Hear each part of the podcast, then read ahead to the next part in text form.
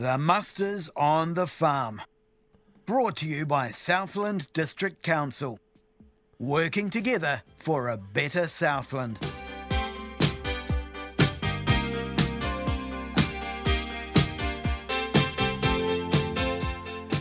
Heading down to Awarua this afternoon on the muster, Steve Henderson, dairy farming between Invercargill and Bluff. Good afternoon, mate. How are you?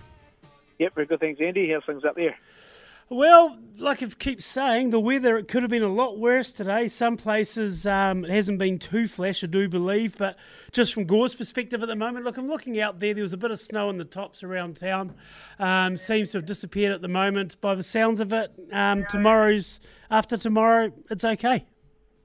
Yeah, yeah. I hope you're right. I'm just just standing under a calf shed right now, watching a bloody snow flurry go through. So we'll send it up north anyway, and you'll see this one in half an hour.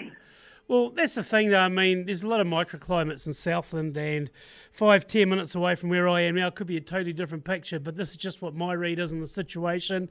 And um, yeah, look, hey, it's September. We've had this before. We'll have it again, and you just get on with it, I suppose, don't you? You do. Yep. And, and I suppose on that note, it's just about being a little bit prepared and a little bit proactive.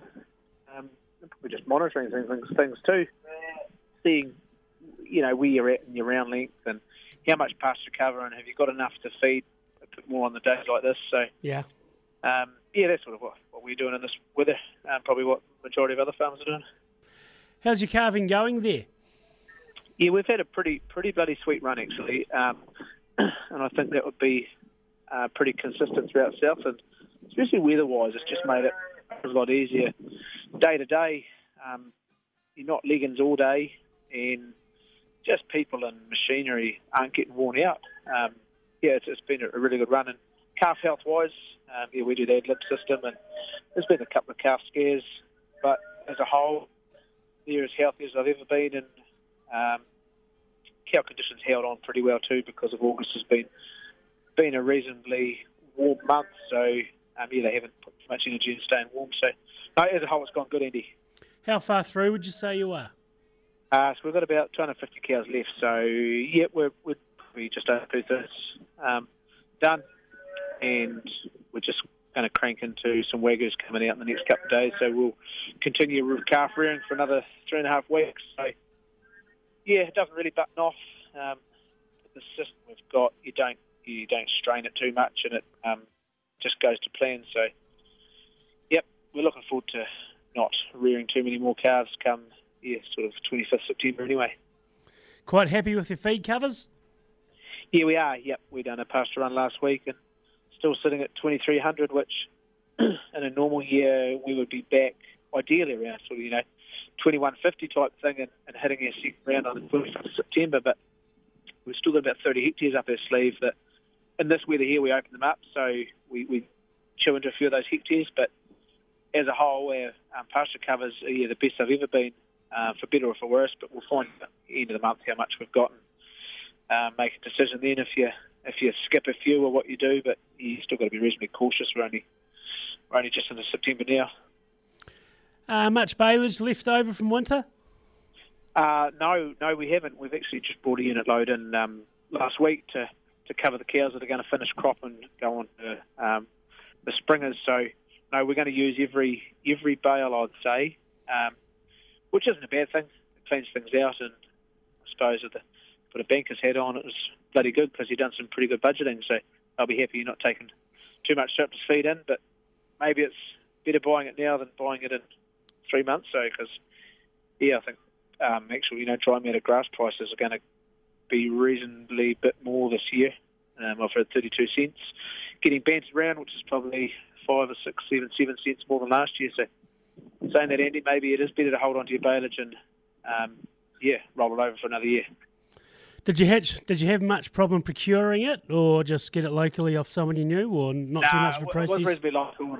I think it was guys just being yeah, a bit cautious, holding on a bit more than they need, and they get to a point where you go, righto, these are off crop, they're on grass, yeah, so um, we've got extra baleage available. So yeah, no, it was it was it was pretty easy to get a hold of, a lot easier than it was in April last year, like last season. Because every season's different, as we know. Talking to John O'Pemberton before, he said it's one of the better Augusts that he's seen. but um, especially where you are there, you're pretty exposed there, aren't you? Yeah, and it can, it can fluctuate so much. We don't get so much the foster. Just ground conditions can um, get really wet really quickly, which is probably more detrimental to, you know, pasture not growing because of soil temperatures, because you're actually pugging it and, and making that plant a lot more stressed than it needs to be for that next round. So yeah, that's where August has really held its own for us, is just you know, soil conditions and um, yeah, no pasture putting, which um, yeah, yeah, we'll see at end of September, October the, the repercussions of that um, as to how good it's going to be.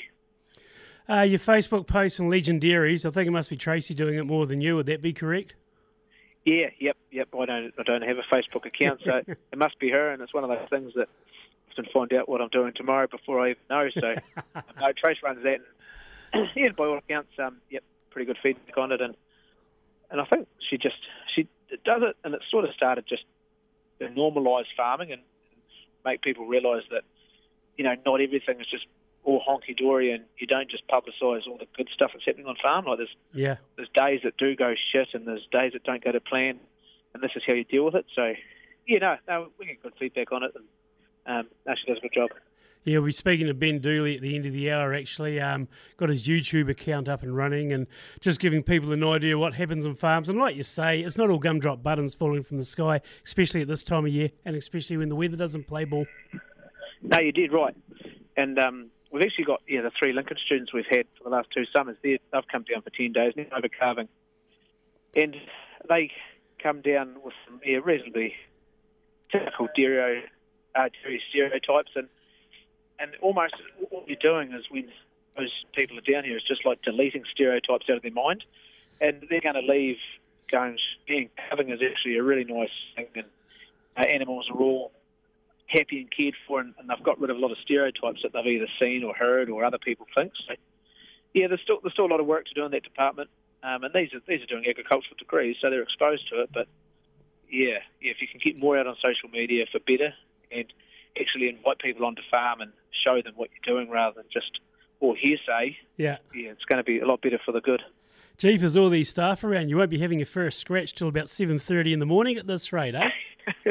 it's one of those things. They all get to the yard or you get down to the camp shed and go, right, today's mission is just to get rid of people doing jobs. So yeah, um, no, it's good. No, you can spend a fair bit of time and um, just things that, like yeah, Sierra last week held the lamb for the first time ever. Like all these little things that you just take for granted. Exactly. Yeah. Um, no, that's good. And yeah, like I say, just getting rid of stereotypes and exposing them and taking the time to to teach and um, yeah, pass on the knowledge you've gained over the years you've been doing and give it to someone else. So that was good. Good on you, Steve. We'll let you carry on. Appreciate your time as always. Uh, beauty. Thanks, Andy. Cheers. Steve Henderson there at Awarua between Bluff and Invercargill. This is Monday afternoon on the muster. Up next from RB Rural, Richard Smith.